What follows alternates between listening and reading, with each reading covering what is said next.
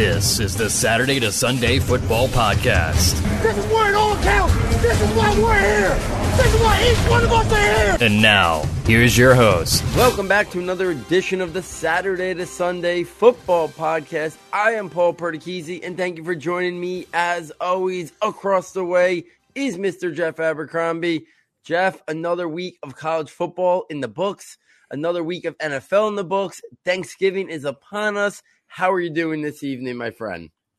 This last weekend was a little bit of a scary one for, you know, a lot of players, you know, a lot of, you know, a lot of folks like interested in following these stories. You know, we think we just mentioned, you know, a weekend of injuries and it, you know, it bit the fantasy world, you know, with early exits, it bit the draft world with, you know, potential big names, you know, getting some scares here. And um hey, look, I think a lot of folks will have uh, something to be thankful for. Um, some, you know, I think we'll talk about the impact, but you know, we're gearing up for some holiday travel, and you know, it's a little bit of football all weekend. Stretch it out. Yeah, absolutely. It's always a, a great time of the year, and I think it was. I think it's maybe as early as next year. The NFL is planning on putting a game the day after Thanksgiving on Black Friday, so they're just. It's just going to be always set up now for a weekend of football from Thanksgiving through Sunday uh, during uh, the Thanksgiving season, and it's always going to be a fun slate of games for sure. Let's get right into it with the NFL draft stock report uh, for this week, and unfortunately, Hendon Hooker, who was still right near the top of any Heisman list, had pushed his way into maybe late round one, more likely early day two draft capital suffered a devastating injury, torn ACL. Season's obviously over, and now the big picture becomes where's his draft stock go? We're talking about a guy who was already going to be a 25 year old rookie. There were already questions about that. And we said, you know what? Maybe in the pre draft process, one team falls in love with him, and, and that really even catapults his stock higher than what is even playing the field did this year. But now this injury, on top of the age, on top of him being a late breakout in college, you know, a guy who does rely on his athleticism. Not that he doesn't have the arm talent to make plays that way as well, but his athleticism is definitely a component of his game. Uh, Jeff, just let's talk Brutus for a second. Thoughts on what this might do? Do, do, you, do we think day two is still a possibility? Do we think now we're talking more of an early date free flyer uh, with a guy who's going to be 25? There were already question marks, but now a torn ACL. He'll be out of commission for the whole pre-draft process. You know, obviously he can do things on the whiteboard and stuff in meetings, but but nothing on the football field. I mean, you kind of look at him as a developmental player now, and you know, as you're not really entering the NFL at 25 as a developmental player. I I'm really sad about this one because I don't know how I don't know how a team can really justify top 100 pick on this point. At this point, I mean, he's played really well. There were still some questions, and we alluded to them last last week. And you know, you're not going to have him for a year, right? Like this is a late season ACL at this point. Um, we we've seen that you know for the elite players like Jameson Williams, it doesn't matter. And and if if teams see you as you know a top level NFL athlete, a top level NFL player, they'll they'll still go for it. But I just think there were too many questions on Hooker for us to really feel confident um, in in kind of keeping that hype going. And it looks like it'll be one of those ones where I hope he's able to make it out, you know, through an NFL career. You know, however he works his way through it. You know, I don't know that we're looking at stardom right now, but you know, we've seen Geno Smith resurrect his career at 31, right? That would be almost kind of the path that Hooker takes without the, you know, early career ups and downs that that a guy like Geno had.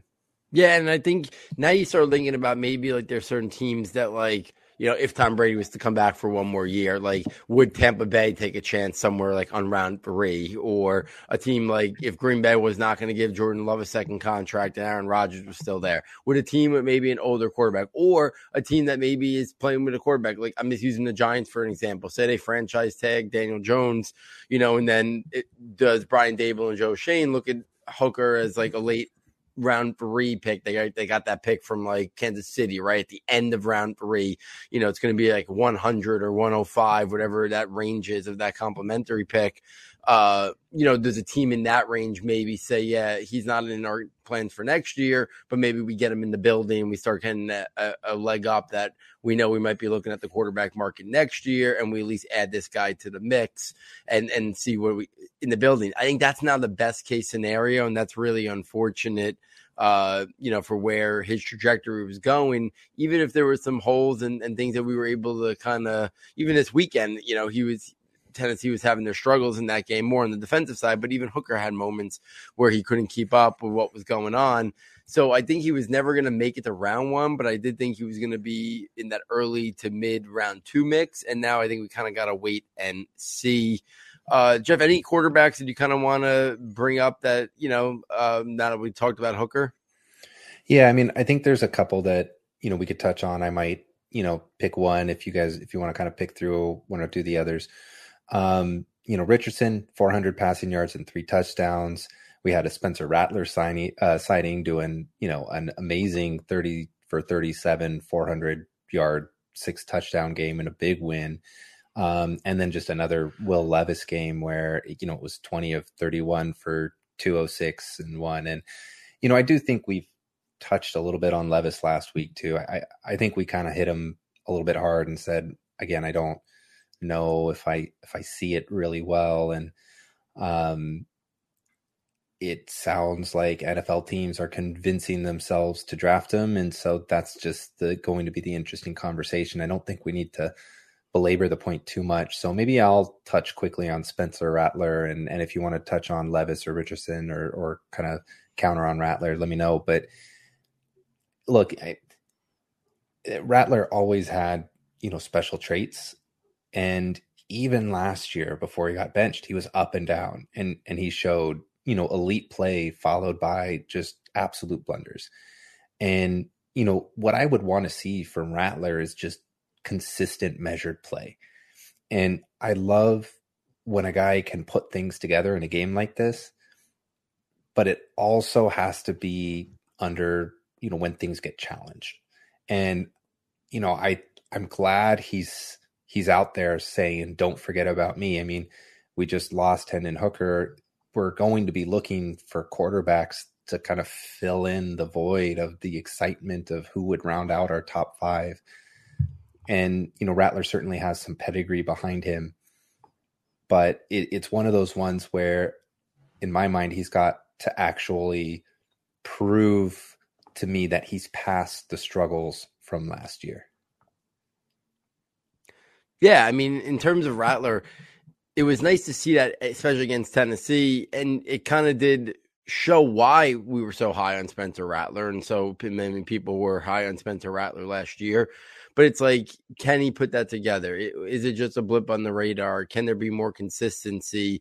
I think that's kind of what we're looking for, and and that can be say that can be said about a lot of guys. And you know, one guy that I, I did want to bring up again because I did watch a lot of that Ohio State game versus Maryland, and I watched CJ Stroud, and I, ha- I was having a conversation with Matt today you know, obviously, you know, hasn't had a chance to be on air in, in, quite some time, but you know, we still talk from time to time. And you know, CJ Stroud to me is going to be such a fascinating NFL conversation because what does the NFL teams think he is in terms of his ceiling?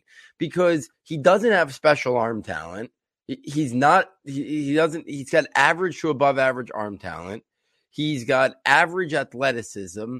And right now, he's not a an elite processor. He's not an elite reader of the football field. So, like, I, I, I'm struggling a little bit with what his elite level traits are.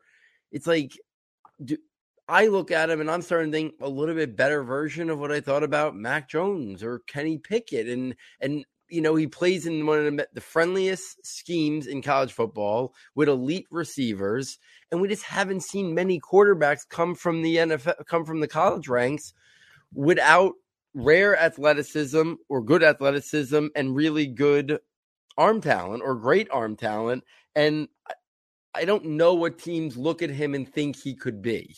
And I struggle with that. Like, you know, Bryce Young, I think they think elite problem solver on a level of maybe early career Russell Wilson, Drew Brees, right? Those are some of the names thrown around for Bryce Young. But I don't know. I don't know a good comp for CJ Stroud because you, you can't comp him to anybody that's got elite level arm talent because that's not him. He doesn't have elite athleticism. So every time I watch him, I, I question. I'm not sure. You know, Giants are going to be picking that high, but I'm not sure if I was an NFL team picking there to high at a draft, that's the guy I'd want to hitch myself to for the next and hope that he's my next, you know, franchise quarterback because I'm just not sure what skill sets of his. I, I, guess you can hold your hat on maybe like a Joe Burrow, like who who like with average athleticism, above average arm talent, but Joe Burrow was just so good at manipulating the pocket, standing tall in the pocket. Those are question marks of CJ Stroud. So the CJ Stroud conversation, I think is going to be a really interesting one. I think it's going to pick up a lot of steam in terms of people talking about him once the college football season ends. If he struggles in the playoff, to me, it's one of the more interesting things that we're going to see down the stretch of this season and the pre-draft process because I think there's going to be a lot of poking at CJ Stroud. Uh, because of lack of high level traits he has, what do people think he is at the next level? Yeah, I mean, I just I'll echo that a bit. I totally agree with you. Um, you know, I think like Will Levis, I think people are putting CJ Stroud in because of the profile of what a quarterback looks like.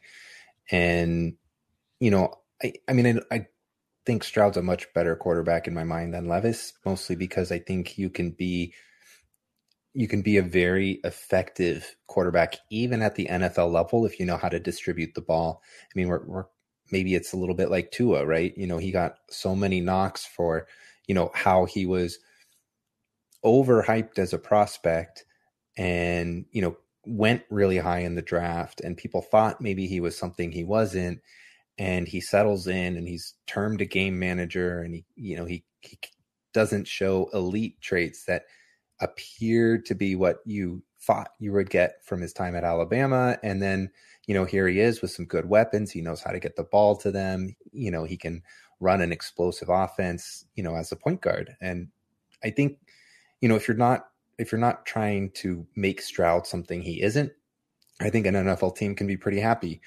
Um but it, it's one of those things where you know i think we do have to be a little bit careful there. I think um, that's i think that's spot on jeff. I want to say that's the perfect comp. That's the comp that if nfl teams i think are going to look at cj stroud and if they're realistic what you just said is the spot on comp in terms of he could be what Tua is right now in Miami if you surround him with the right cast where he could be that distributor as he is at Ohio State, as Tua was at Alabama. I think that's going to be what NFL teams have to hold their hat on. If they think he's a guy who can lift like a, a terrible team on his back, like a Mahomes, they're going to be kidding themselves. I just don't think that's he's I don't think he's that type of player. I don't think he has the athletic gifts to be able to do something like that. I think he's going to need a really good environment, good structure, good play scheme, good receivers, and then he can be what Tua is this year in Miami. That's the best comp I've heard in terms of what Stroud could be. I'm not saying yeah. apples for apples, but in terms not their of play the style, exactly not their play style, but maybe who, what they can deliver from a team. And the sad thing is, he's probably going to be a top five NFL pick, and and that's probably what they're going to ask him to be. Um, and you can't go to a place like Houston and and elevate a pretty crumbly roster there. Um, um, let me keep us moving on. Yeah. Um, you know, and, and we'll move over to the running backs, you know, and, you know, I think we have a note here. Blake Corum amidst a pretty good game, left with a knee injury. I do believe, I think he returned, eh, at least it checked out okay. It wasn't our worst case scenario. Like I said, uh, be thankful for a little bit, not a torn ACL as far as I, I read, but it is something that like, let's monitor, you know, maybe it's something that, you know, limits him for for a bit of the season here as you know they don't want to make it worse as he doesn't want to impact his draft stock by making a, a slight injury into a major one. And then chase brown here you know in opposite the field at versus michigan 29 carries 140 yards two touchdowns. And i'm getting some pretty good buzz for chase brown at least in nfl draft circles. He's really making a you know a push into the day two conversation, um, and might even be a lock there, at least for you know a majority of of prognosticators, I still think Chase Brown has some traits that teams are going to absolutely fall in love with and then start finding that there are some other pieces to his game that will limit his ability to be a absolute home run star, you know, workhorse back for them, you know, at the NFL level. I, you know, I think kind of like uh, uh, Chase Edmonds almost, where, you know, he, if I remember from my scouting report right, he is able to, you know, really react extremely well to this picture right in front of him, but not really see two, three moves down the road and manipulate things. And I think that's kind of something like we'd see with a guy like Chase Edmonds and, you know, have good games and, and be a good player. But I do think, you know, that's he's one of those players that I don't think he hasn't changed that for me as far as my opinion, you know, of him as a as a running back goes. But that doesn't mean that I don't think he should be a day two pick. Yeah, I mean, I think Chase Brown. What was impressive is the amount of volume he's handled this year on a team that doesn't have a, a good passing game. So teams know what they're going to try to do. I mean, they hung in there, uh, you know, and almost upset Michigan this past weekend. And I think I think he's on that round three, round four border now, right? We've seen plenty of guys. Teams are way more willing to invest as teams are less willing to invest first or early second round picks unless they're like special, special talents we're seeing teams now that are much more willing to invest third round picks, late third round picks, early, you know, day three picks. You know, we saw a ton last year. I think we're going to see a ton again this year. I think Chase Brown is squarely in that mix. Uh, yeah, good news on Corum. I know he left the game. He says, you know, there hasn't been like a formal, formal update, but he says he's going to be fine. I don't know if that means he's going to miss any time or he'll be okay, but it's definitely, he definitely avoided anything serious, which I think, you know, he's on the fast track of being right in that mix. We talked last week that I think he could be right there, RB4, RB5 uh, day two type talent there as well. Corum, I want to bring up Kenny McIntosh this past week for Georgia in that game, uh, you know, against Kentucky, 19 carries, 143 yards, and one touchdown. Nice to see him doing it on the ground because we, we already know he's got the pass catching skill set.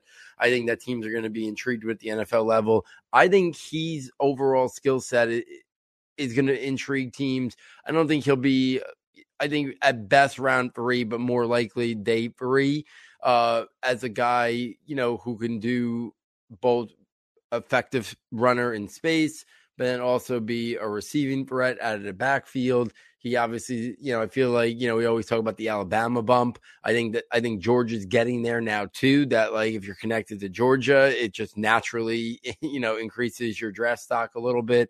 Uh, he's going to be playing some big games. He's the type of guy that I could see making some big plays, you know, in the passing game uh, that resonate, you know, in the playoffs down the stretch of this college football season. So I think Kenny McIntosh is one of those guys where, again, if you're looking for a particular type of player, you know, a better running back version of Nyheim Hines, right? Or or something along those lines. I think Kenny McIntosh could fit that bill. I think he could be a little bit better of a runner. I don't think he's strictly a pass catcher. I think that'll be his, his best attribute. Uh, and again, I, I, go back to Dane Brugler said that from before the season even started, that he had some fans uh, in the NFL circle, uh, and then this year as being you know the best running back, even though it's not been gaudy statistically, uh, he has been the best overall running back in you know for Georgia. I think will only help the cause if the NFL already was looking at him as a guy with intrigue. So why don't we take this over to the wide receiver, uh, Jeff, and, and kind of maybe get us started with somebody you want to highlight? Yeah, and one final thought on McIntosh. It just, you know, we we highlighted 19 for 143 this game, and we highlighted in week one nine for 117 in the, the receiving game, right? So he's really just shown it, kind of like Jahmyr Gibbs had to do, you know, starting with the receiving and then picking up on the rushing load for Alabama. You know, they're doing whatever it is their team needs them to do, and and so it's a nice diverse skill set. From the receiver side, I'm just gonna, you know, it, it's still been a really rough up and down class, but Jordan Addison is really everything he's been advertised as. He's the dude. He 11 for 178 and one, you know, and a big win for for USC there. You know, again, my only concern with Addison is just either A, how valuable is he going to be on the NFL field if he's slotted into, you know, an inside slot role? Or B, do we just see something that we haven't really seen and he can make that transition to more of an outside guy, somebody who can actually be a focal point without having to kind of be, you know, in scheme friendly spots. And so, you know, do I think any team that drafts him is going to get a great player? And I, I really do think that it's just really what is that? What's the value? What's the merit for that? And and how high does that mean he can get taken? I just I don't think top ten pick is in his ceiling range unless some unless a team really thinks that he's shown enough skills that he can that he can kind of do a different job than he's been asked to do.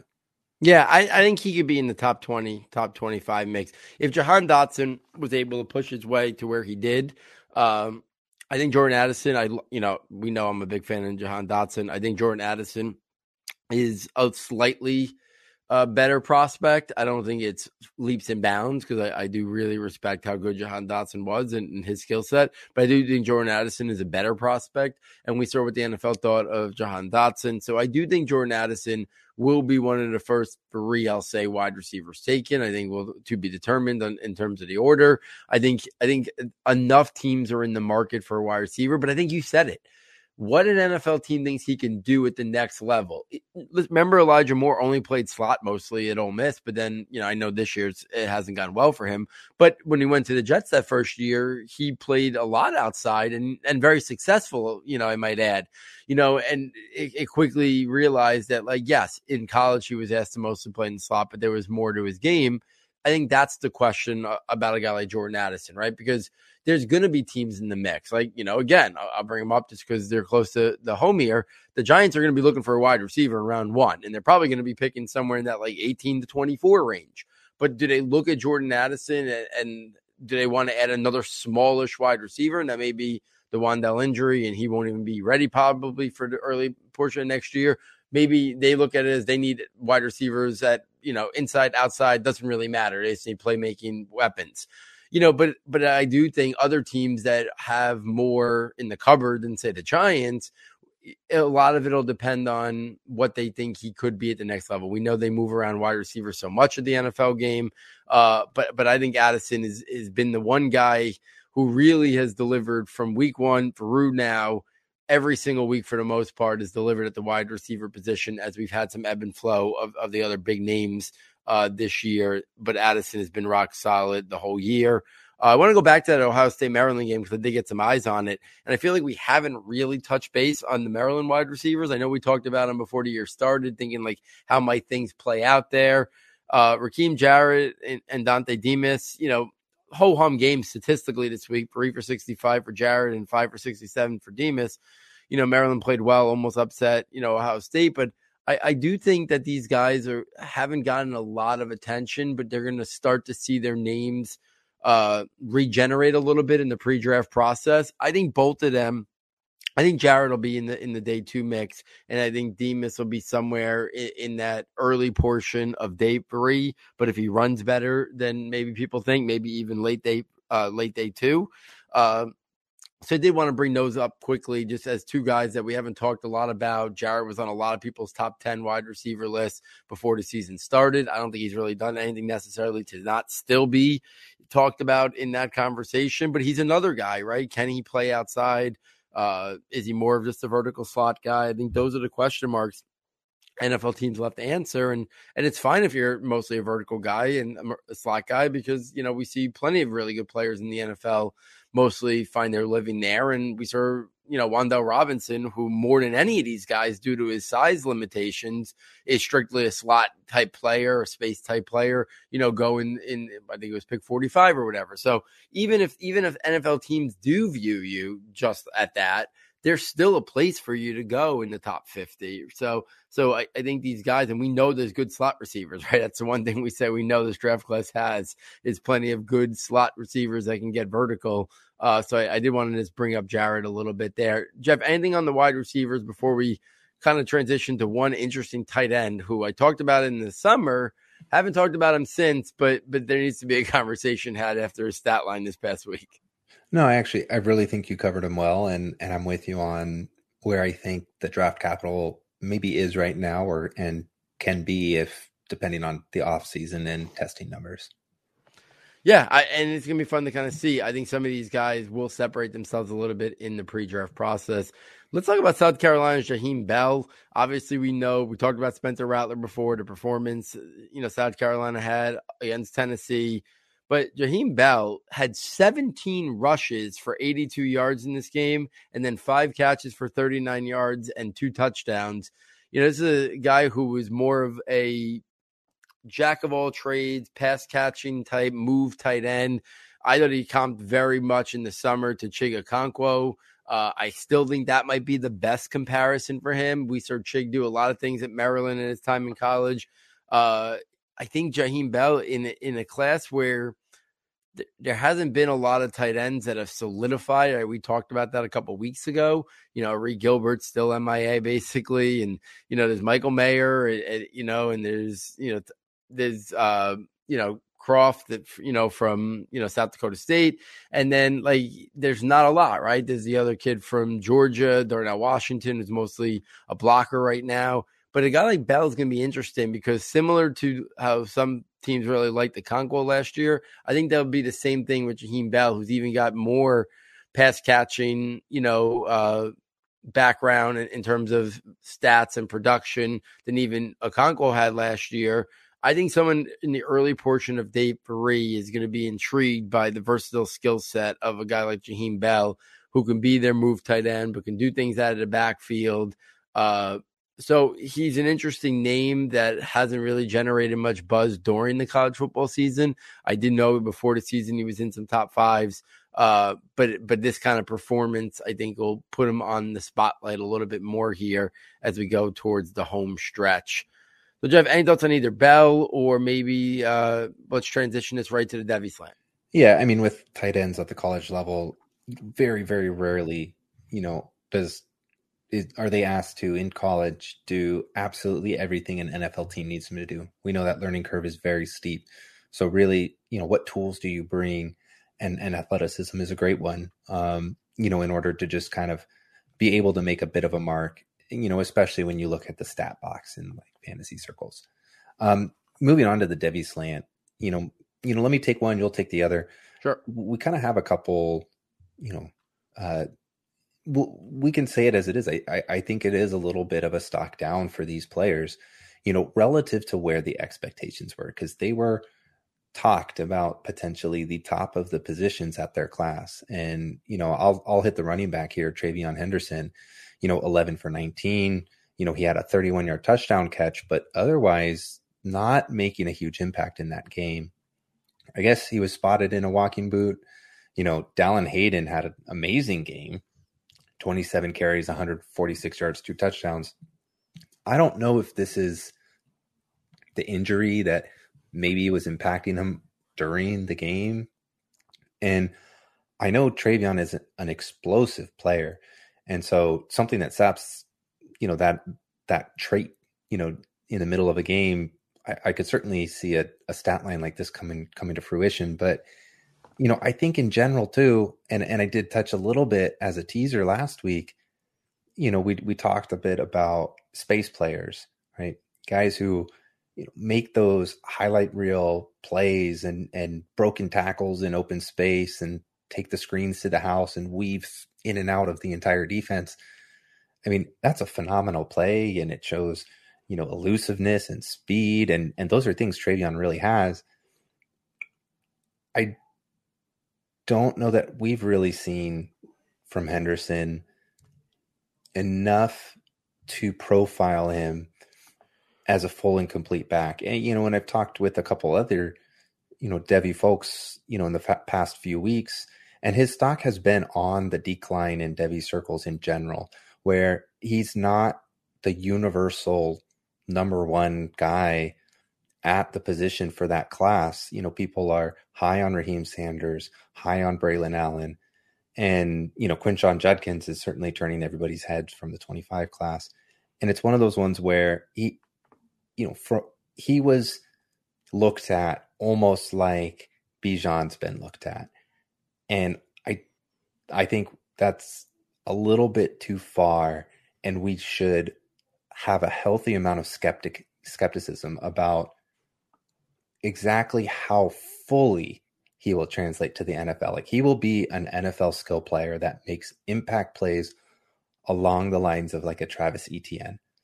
But you know, we we saw Etienne take a little while. You know, DeAndre Swift is the same boat. We see Jamaal Williams being a major player in in Detroit, and so you know, I think with TreVeyon, a healthy amount of skepticism is warranted. And I'll say one thing about TreVeyon before shifting to the quarterbacks is I know it's crazy because it's Ohio State and it's a great team, and but I wouldn't be stunned. I wouldn't be stunned if all of a sudden we get the Twitter alert that says TreVeyon Henderson sometime in January has entered the transfer portal. I, I, I just wouldn't be stunned. I, I really wouldn't. He there's been other guys there that have gotten, you know, Ohio State is not going to be this run oriented team. They they live by the path. We've seen it now for years that that you know that guys can be good running backs there and put up production, but Ryan Day's offense and and the schemes and the receivers they have, that's always going to be their bread and butter.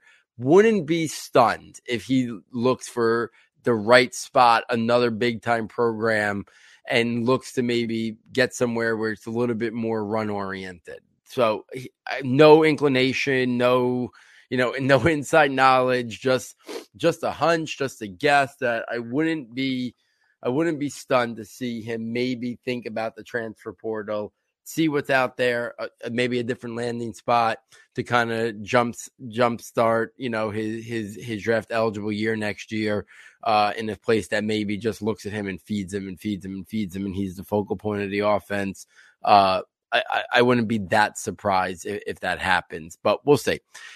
I wanted to bring up. We talked last week how you know Drake Maye, Caleb Williams, if they were in this draft class, you know they'd be they'd be looked at on higher than Bryce Young and and TJ Stroud. And I don't I don't I haven't changed my mind in that. But I did want to bring up that like there's always this ebb and flow, right? Of like these are young players, especially at the quarterback position. And now we've seen it from last year with Sam Howell and Spencer Rattler, this year with, you know, Van Dyke and Will Levis, and even more holes being poked at CJ Stroud and Bryce Young after all the praise we gave Drake Maye last week, what does he do this week? He goes out against a four win Georgia team and he plays his worst game of the year 16 of 30, 200 yards, no touchdowns, and interception on a week that most people were probably expecting him to go like 304. Uh, so I did want to just bring it up as uh, it doesn't change what I think about him as an NFL prospect. Uh, but these things have a way of these guys, these young players, still development to go. They have these ups, they have these downs, is especially at the quarterback position, right? We saw Trevor Lawrence after his amazing first year really have an up and down, shaky, inconsistent year. Uh, we saw moments, you know, for for many of the top quarterback prospects that they went through. So I wanted to bring up that with Maye, just as when we look ahead, we don't really poke as much as we do when they're draft eligible and we just kind of really harping in on the best attributes of them and the best games of them and we don't really sometimes nitpick or critique the bad games. So I did want to bring that up. Drake Maye had his worst game of the year by far. Doesn't change what I think he could be, but it does show you that like these guys are going to have moments that they don't perform, you know, and it's not easy and they don't look like a flat out superstar. Uh, Caleb Williams has not had many of those moments. He's had a couple of games where it hasn't been great. This past week was unbelievable. 470 yards, two touchdowns in that in that game against UCLA. But Drake Maye, I wanted to bring him up, really struggled this week. And again, I, I think it's one of those things where it's easy to always look ahead, look ahead. There's always going to be questions uh, that arise that need to be further you know, looked into. And next year we'll be doing that with Drake Maye, the same way we're doing it with CJ Stroud this year and Will Levis. And every other year we do that. Uh, so I did want to bring that up, even though Maye is right there behind Caleb Williams as, as probably the clear top Devy quarterbacks uh, for sure. Do you have yeah, any, any thoughts on the quarterbacks? it's a great point, and you know we say it all the time, and we and we press all the time, and also just development isn't linear, right? I I know we talked about how those two could poss- possibly be the you know one two if they were both in, but I'll really press the point. I'm okay going out on that limb with Caleb Williams. Like I, I really do. I just he's one of those players you can just you watch a few plays of and you already have that confidence in. And it's not to say I'm only going to limit you know my viewing of him to a handful of plays, but you know everything that I see after that is just further confirmation. Like, do I expect him to have a few bad games? I mean, yes. I mean, everybody does. Um, but Caleb Williams is is that guy who you know we talked about Stroud. You know, Young has a lot of those stature questions. You know, I think you know Caleb Williams is you know as good of an improvisational guy as Bryce Young you know, with the NFL size and frame and arm talent. And and that's kind of I think the differentiator right there. And and so I'm willing, you know, I would be willing to sell out for Caleb Williams. I mean, as an NFL team, as a you know, as a fantasy or Devy, like I would be willing to sell out for Caleb Williams wherever I could. Drake Maye, I do think has so much talent. I just um if we were to see a a moment like a Spencer Rattler kind of thing. I wouldn't it would surprise me because it's not what I'd expect, but at the same time, I, I don't think that's unrealistic path of outcomes, you know, if we're wrong. So why don't we just go to the rookie report here? I'll jump right in. I mean, two wide receivers at the top. You know, I'll pass it back to you, but you know, Wan'Dale was amidst a breakout, nine catches, hundred yards and then left the field with a knee injury, turns out to be a torn ACL. You know, his season's over. You know, our other favorite here, Chris Olave, five for 102 and one. And I might even just throw Pickens in here real quick. Just, you know, four for 83 and a touchdown, looking great too. I'll I'll let you give give me your thoughts on Wan'Dale, you know, his his stock, what what the Giants might do with him. You know, there's a lot of interesting moving pieces to that puzzle there you know, especially because he kind of dealt with injuries a little bit before, you know, but Olave and, and even to Pickens, just, you know, they are the real deal at the wide receiver position for their teams. It doesn't matter that they don't have quarterback play that can sustain them the same way, you know, other elite talents might be seen. You know, they are making an impact as players, as the best player on the offense, on the field for their teams. And I just don't really see anything that's going to hold them back. There's going to be growing pains, but they're legit. And you know, they've shown each and every week they're legit that even even with lulls in the season, that's normal to any player. And you know, you come out, you throw up a hundred yards and and a touchdown, and you know, you're just amazing. So I I mean, credit, kudos for Olave Pickens you know, I know Matt was really high on Pickens. I think he might have actually gotten both of them in one of the his rookie drafts, yep. which I thought was, you know, that's going to go great for Matt. You know, and um, you know, I I think that's if there's any chance you can kind of get them because they're on bad teams with questions on the about the quarterback position, like that would be the note that I hammer when I'm trying to buy him from somebody. But I, I think they're probably whoever owns them is probably savvy enough to to hold on tight. But if, if you can grab them, those are the guys to grab. Yeah, I mean, their ceiling is only going to go further up, right? Whether they're already doing this in bad offenses with bad quarterback play, and and in Pittsburgh's case, horrific offensive line play as well. So even if Pickens is just average, Pittsburgh will upgrade the offensive line, which will just in turn help the the whole passing offense, and it'll give Pickens more of an opportunity. Olave you know, they'll upgrade at the quarterback position at some point. So the fact that they're doing this already and the best offensive skill player on their team is, is really saying something as young rookies for sure. I think you can make the case in fantasy you'd rather have Olave or Pickens than any wide receiver that's going to come out this year. And I don't think it is a far fetched statement at all, including Pickens, who didn't even have the round one draft capital, but that was more due to some other circumstances, not Absolutely. as natural football foul. Uh, Absolutely yeah, not as nat- natural football talent on the football field. Uh, as for Wan'Dale, yeah, real buzzkill, you know, because he was finally being utilized. I it, it kind of took them some time for him to get kind of embedded in the offense. Giants beat Raiders were kind of saying like this wasn't the role they really envisioned for him. They expected to be a much different style offense, not this like pound the rock 30 times a game, the Saquon 36 like two weeks ago. Like they expected to be a much more open field team and have a lot more three and four wide sets, right? And they thought they were going to have a much better passing offense. And they thought Golladay was going to rebound this year and Toney was going to be there and Shepard was going to be there and, and Wan'Dale would have been a part of that. And it would have been a lot less to be accounted for because teams would have been focusing on those other guys and there would have been more parts of the field where he would have been more of that space player to do his best work. And this really wasn't been the case. He's ended up being the focal point of defenses in the passing game, where there was like almost like bracket coverage inside because they knew that that was clearly the guy they the Giants wanted to get the football to. They haven't been able to really sp- spread the floor, uh, spread the floor, spread the spread the field much, and do they. Did, this week they started doing them a, little bit on those like jet sweeps and touch passes.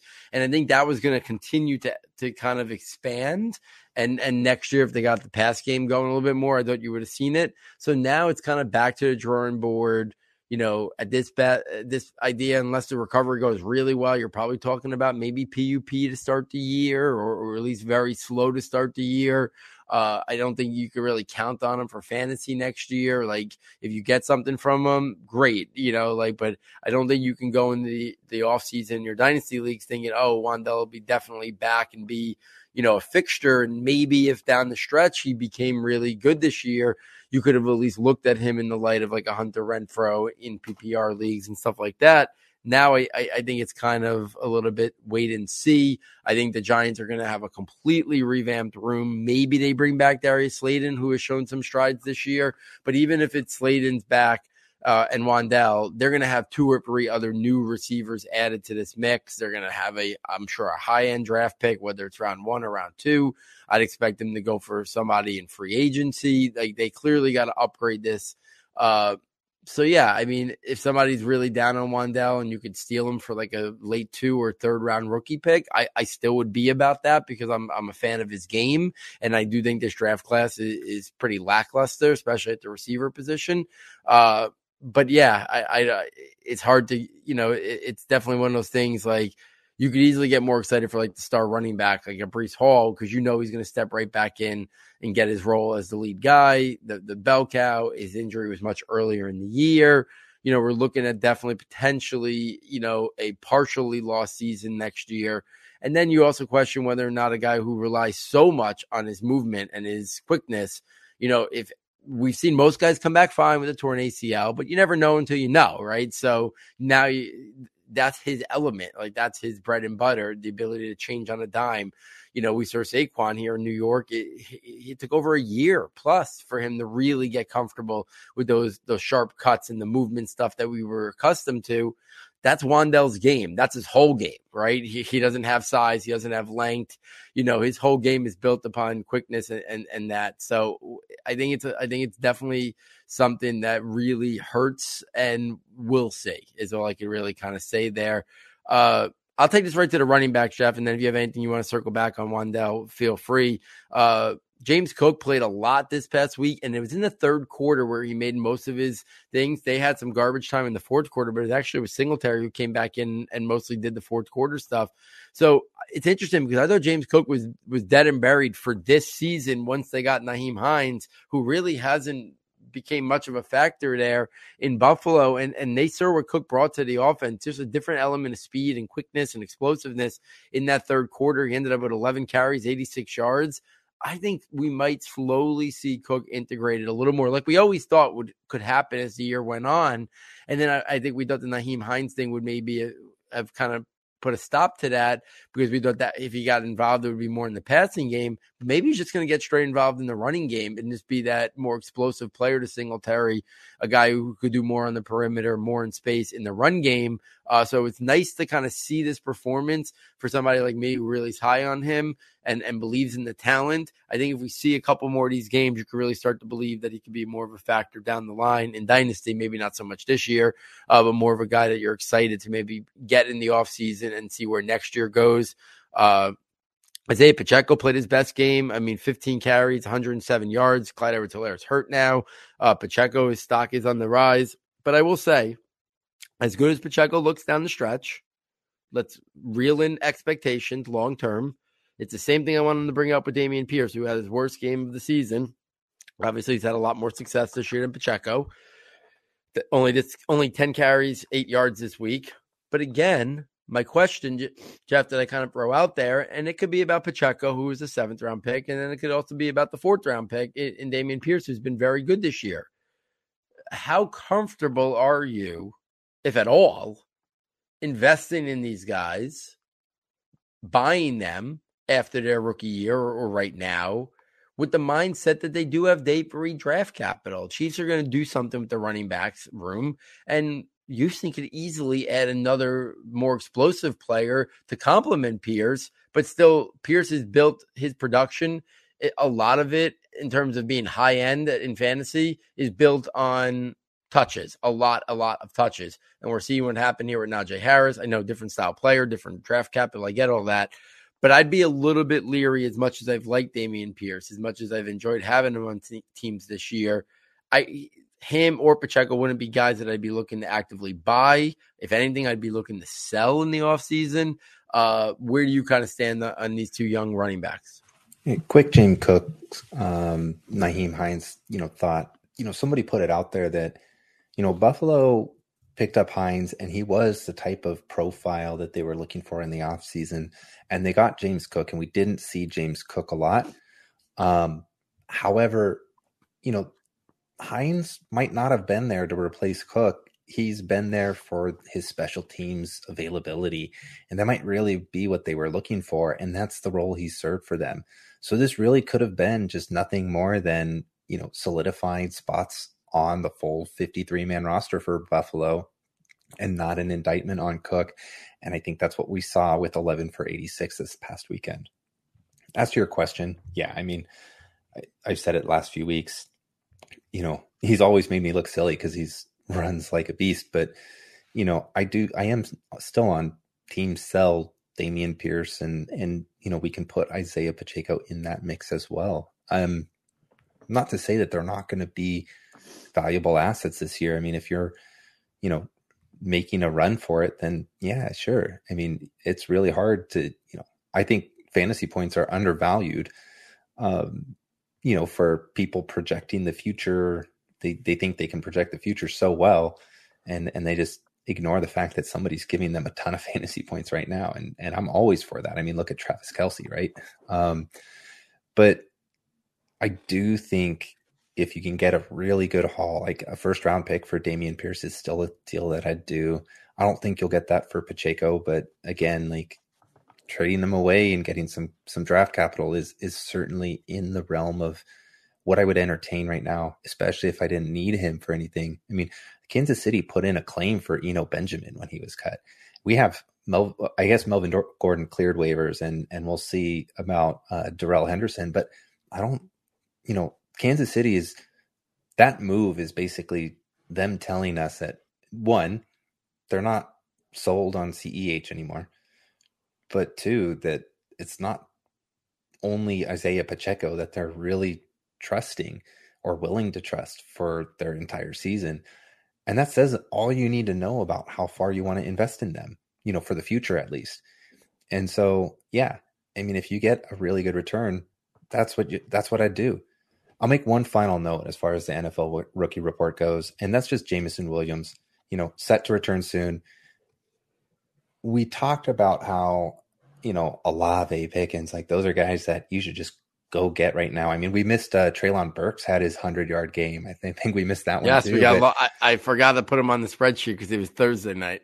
yeah, but but a big breakout there, yep. and, and and these uh, you know Christian Watson has been you know you know flashing even both his inconsistent traits and you know his ability to make absolutely big plays and you know, I think if someone's been patient, again, they're probably willing, you know, they'll kind of keep holding Jameson Williams, but that's the one guy that, you know, it's nobody, nobody's had anything to hang their hat on. They could be looking at all of these other wide receivers and they're like, well, man, I wish I had that, and and just be impatient about it. And Jameson Williams could be everything that you know we're seeing out of Olave, out of Garrett Wilson, out of George Pickens, right? I mean, he was drafted to be that. You know, Detroit traded two picks to to trade up to him, and, and it's not like I expect Jared Goff to completely unlock him, but if he's every bit of the player that we thought going into draft cycle, like Olave is showing, it may not really matter. And this year is just sort of his run up. So, I mean, that's one of those guys that, you know, you might have to spend a lot to get him. I'd, I'd also probably take Jameson Williams over maybe not all of these 2023 wide receiver prospects. We'll, we'll have to see how it lands with a guy like Jaxon Smith-Njigba and, you know, Quentin Johnston. But I I could really see. I, I, mean, you know, he's got the draft capital. Yeah, you know, he's got the draft capital. I I don't think it's crazy to want Jameson Williams over any receiver in the 2023 class too. Yeah, I, am right there with you. And I will say this: I know people are scared away sometimes by an, another good receiver being on a team. Not me. I think it helps. I think Jameson Williams being there will help Amon-Ra St. Brown stay consistently great. I think Amon-Ra St. Brown there will help Jameson Williams become great. I think having both of them there the skill sets complement each other well in terms of where they win on the football field. Amon Ra's not really win vertically down the field. He's, you know, he's a great route runner, can do a lot of different things, but they complement each other well. If DJ Chark could actually play that other role really well too, in terms of complementing to him, it, but I'm not sure he's going to be back next year. It was just a one year deal. It hasn't really gone too well. But yeah, I'm excited to see Jameson Williams kind of get ramped up as this year goes on. So let's spin this over to the final segment of the night. That's the NFL Dynasty Stock Report. A couple things uh, for us to hit upon. Kyle Pitts torn MCL, MCL, not as severe as the ACL. My guess is the year's probably over for him. MCL sprains usually are four to five weeks. Uh, my guess is with a torn MCL, probably some surgery needed. Uh, I think it's a, I think it's a tough question right at the top, and I don't know there's a there's a clear answer, but I, I feel like by now, by the end of his second year, I think most people would have said, Oh yeah, Kyle Pitts is clearly going to be the number one or number two tight end for Dynasty. But now you have Mark Andrews and and you still have Travis Kelce delivering and you know, and there's still George Kittle and, and Darren Waller. You know, I know he hasn't he's been hurt a lot this year. And, you know, then you got some other guys, you know, like moving up the ranks. I don't I don't know. I still would be all in them, but I could see other people who are a little bit quicker to make you know movements. Maybe say, yeah, why is he up near the top of these rankings? Maybe he should be more with like Dallas Goedert and T.J. Hockenson And I don't have statistics to really fall back on. It's just more the talent of the player because this year has been a very ho hum year and. Yeah, part of it's maybe the, the Atlanta offense, but but also like some of it falls on him, right? Like he in terms of earning targets and and the beginning of the year when they weren't throwing when they were throwing more than now, he just wasn't even earning them as much. So I don't know. Where do you kind of stand on the Kyle Pitts? Would you still have him right up there in that mix with right after the Andrews and, and the top of that thing? Or do you think he should be a little bit more grouped with that next group of like the Goedert and the Hockenson right now, eh, you know, as basically we may have seen Kyle Pitts' second year now uh, conclude. Yeah, I, I really wish I'd be able to attribute it to the right person on on Twitter, but you know, we knew Kyle Pitts would be an elite receiving profile. The thing is, you know, everybody sort of just immediately jumped on him being as an elite profile tight end receiver the next the next Travis Kelce. You know, he's he's going to be the guy that hits, you know, 5 6 you know, tight end finishes in a row, tight end one finishes in a row, you know, on the season. And look, I mean, if we wanted to predict who the next Kelsey would be, like if there was any player that I could pick, you know, I think Pitts really fits the bill. Maybe aside from Mark Andrews, who's kind of on his way. But if you wanted to bet that that was actually going to happen again, the bet's probably like, no, it, it won't happen again. You know, Travis Kelce's a unicorn and that's that's what we call Pitts, and I, I, still would be buying him. You know, if I wasn't a contender, you know, uh, Kittle or uh, Kelce for Pitts is something you could do. Kittle for Pitts is something that I think you do. Heck, if Goedert was playing, maybe as Hockenson's playing well, you know, those guys for Pitts might be something you pull off, you know, from a guy who absolutely needs to contend and is relying on, you know, basically nothing from the tight end position right now with them. So maybe this is that window that you can do. Just just know that this isn't a sure thing, right? Like this isn't, you know, I am going to get the next Travis Kelce. And that's how he's been talked about. And, and we have to open up our minds to the possibility that the outcome isn't as certain as he's going to be great and great equals this. Like, I think he's going to be great. And a great player doesn't necessarily exist as a top one or two tight end finish all the way through. Um, you know, I, I thought that way about Kittle, right? I thought Kittle was going to be just, he was the next great thing. And he has been, you know, he's been an amazing tight end value, like one of the best tight ends in the league. That doesn't mean he's been the best fantasy tight end for your team. And sometimes that talent doesn't translate into the fantasy points, you know, and I think Kelce's kind of spoiled us to that fact. Yeah, I, I, think I think everything you said there is spot on. I, I do, uh, and it'll be interesting because this is not how Atlanta wants to play. I feel like they feel like they've they've needed to this year. So, you know, I, I still would be buying to be honest with you. Uh, you know, so we'll we'll kind of follow that closely and and and see who's quarterbacking their team next year and what changes Atlanta has. I'm sure there'll be some changes for sure. Let's take this over to some running back talk because I do think there's a couple interesting guys to bring up. I'm going to say it again, and I'll harp on this for a while. Another week, another Tony Pollard explosion. This is with Ezekiel Elliott back. I think he just continues to show the skill set that I'm I'm betting that he's in the outlier mix of that guy who goes to another team or is a second contract breakout running back I keep will say when I watch him play, I think there's a lot of Austin Ekeler. I think there's a lot of Alvin Kamara to, to his game. I think Tony Pollard is going to be a guy who next year has a legit chance to be an RB1 in PPR leagues, if not a strong RB2. A friend of mine, uh, Chris Tripodi, who who's been a guest on here many times over the years, he he traded for him last week, I believe, and, and he had to give up a first round rookie pick and it was a move to help him not only for now but also more for next year. And I I said I'm probably not the right guy to to give you advice on this because I'm all in on Tony Pollard. So I would definitively give a late one a late round one rookie pick for Pollard because I believe he's going somewhere or whether it's in Dallas and they move on from Ezekiel Elliott, where he's going to be a guy who gets 15, 16, 17 touches a week. And on that production, on those touch level, I think he'll be an RB1. I still think the time is to buy him now. If you believe in him like me, then you go get him now. If you're more, you know, if you're a little lukewarm, then no, because it's still going to cost right now.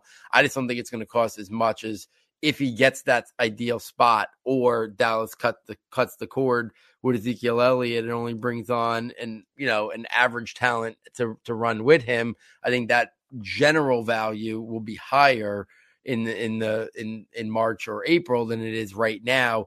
But part of it is you have to be all invested as I am.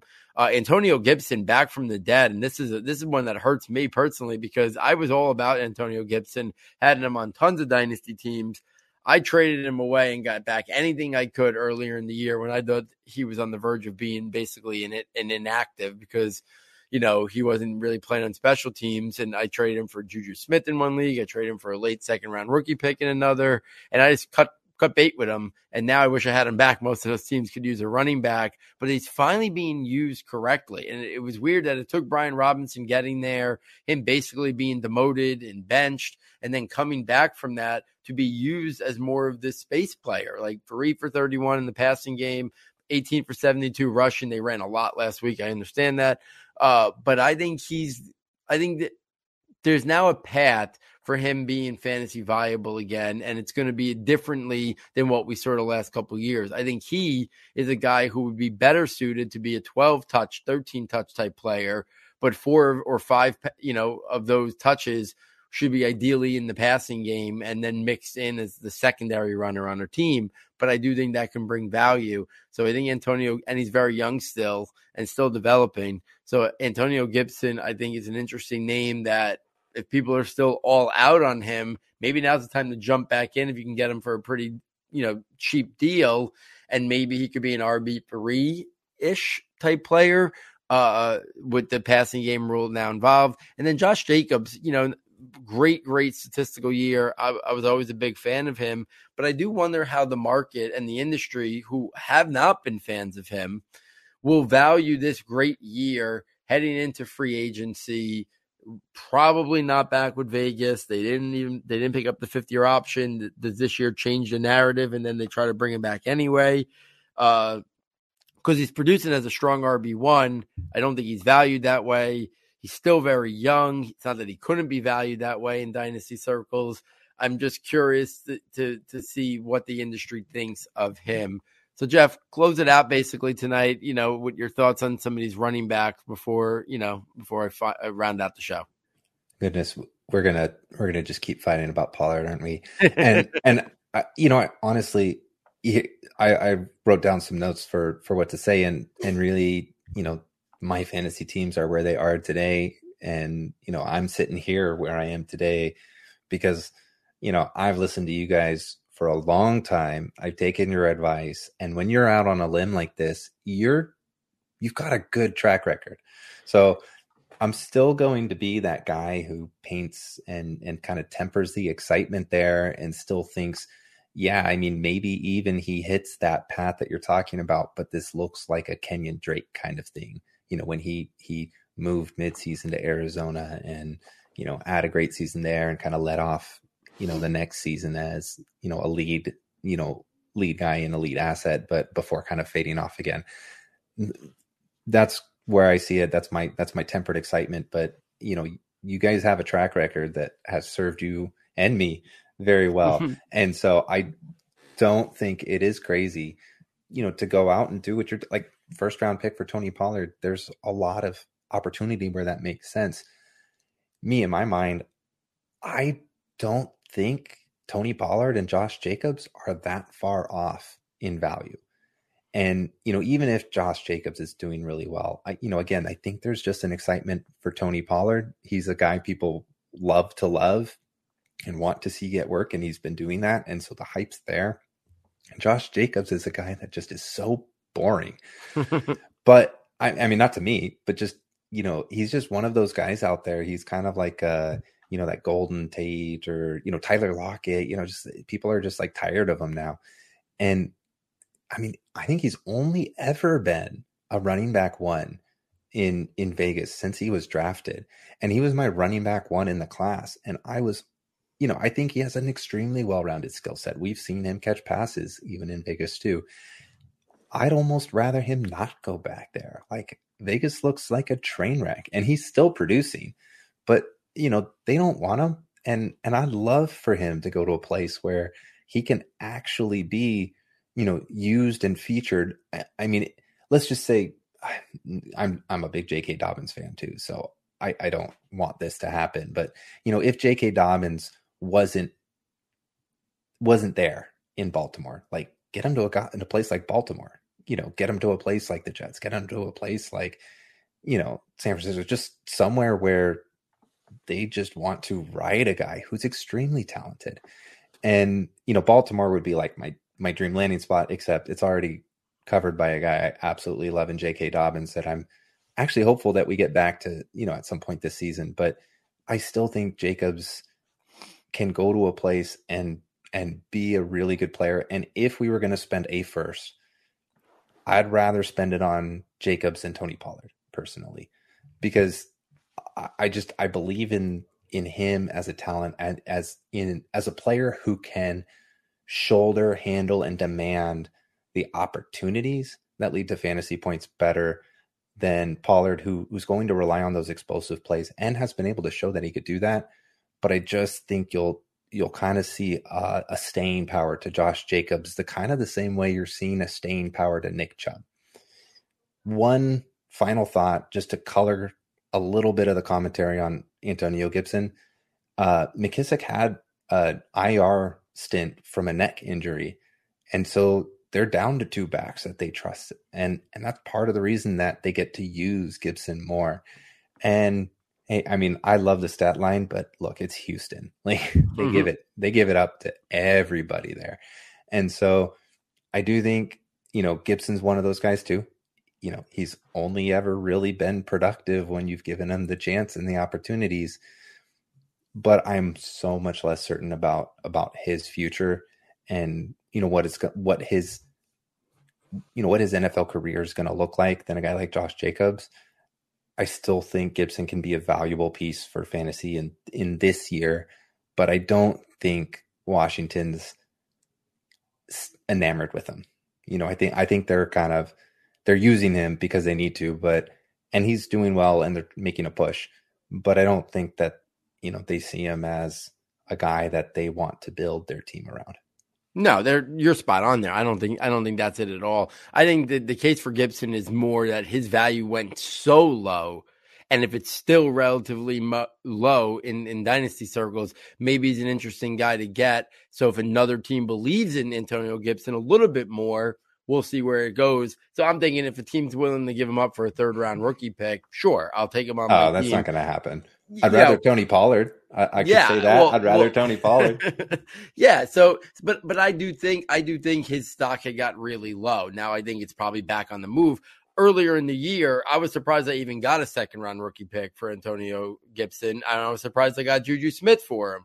You know, just because of how this was one like he was basic. Brian Robinson was one week away from coming back. They were using like Jonathan Williams. So I'm not sure they love him. Or maybe they finally realized we have now put him in a situation of how he can be successful. AKA, we don't need JD McKissic. Antonio Gibson could fill that role and be a part time runner. So I don't think he's there for the long haul. I, I, but I do think this what he's done now might open the door for a second team to be like, yeah, he's finally being utilized the way he should be. We're going to bring him here and utilize him like that. Like, like I don't think it's inconceivable a team looks at Antonio Gibson and sees what Cordarrelle Patterson has done down the stretch of his career, and, and, and obviously Antonio Gibson's a lot younger, and think, oh, look what Patterson has done when he got put into the right situation and utilized correctly.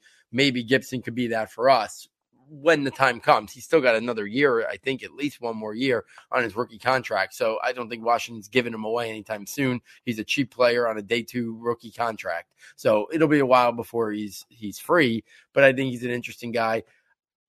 I'm with you with Josh Jacobs. I want Josh Jacobs to go to a new home. Baltimore would be pristine. J.K. Dobbins coming up on his last year. I don't think they're going to give him a second contract based on all the injuries he's had. Tony Pollard on the flip side, I don't want him to go anywhere. I actually want him to stay. You know, selfishly, I'd want him to get out of Dallas because you know, I think he's a really good player, and I'd rather not have to face him as a Giants fan. But I actually, I'm hoping Dallas moves on from Elliott and Pollard stays right where he is because I do think this offensive coordinator is really Kellen Moore, who I think is a great play caller and and and, and designer. I think he's really starting to find his uh, groove and rhythm in terms of utilizing Tony Pollard. Uh, and we saw what it did this week in terms of the whole offense and you know whatever they scored 40 something points against Minnesota. They're to they're to just give lay the wood down on the Giants on Thanksgiving ruin the, the ruin the second part of the holiday for me.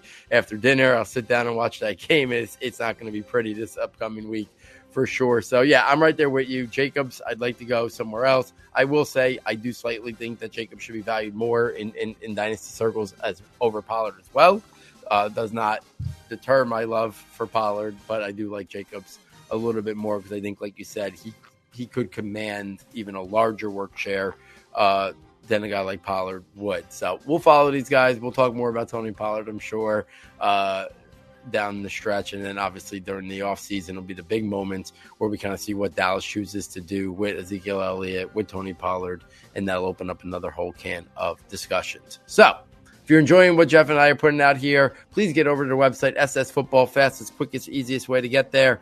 Check out the premium content tab, and for $9.99, you get access to all of our premium notebooks. I am planning over the next four or five days to totally revamp the Dynasty uh, positional rankings, re update the draft eligible rankings, uh, update you know, now three quarters of the way, almost through, or a little bit more than halfway through the NFL season. Update my rookie rankings for the NFL rookies.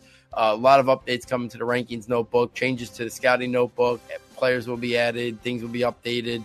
uh, as we go to the home stretch of the college football season as well. And then you get the draft projections notebook in April as well. Best way to support the show and help us continue to do what we are doing here. So, on behalf of Jeff, on behalf of our sound tech engineer, David Nicano, and myself, thank you for joining us. And we look forward next time taking you from Saturday to Sunday.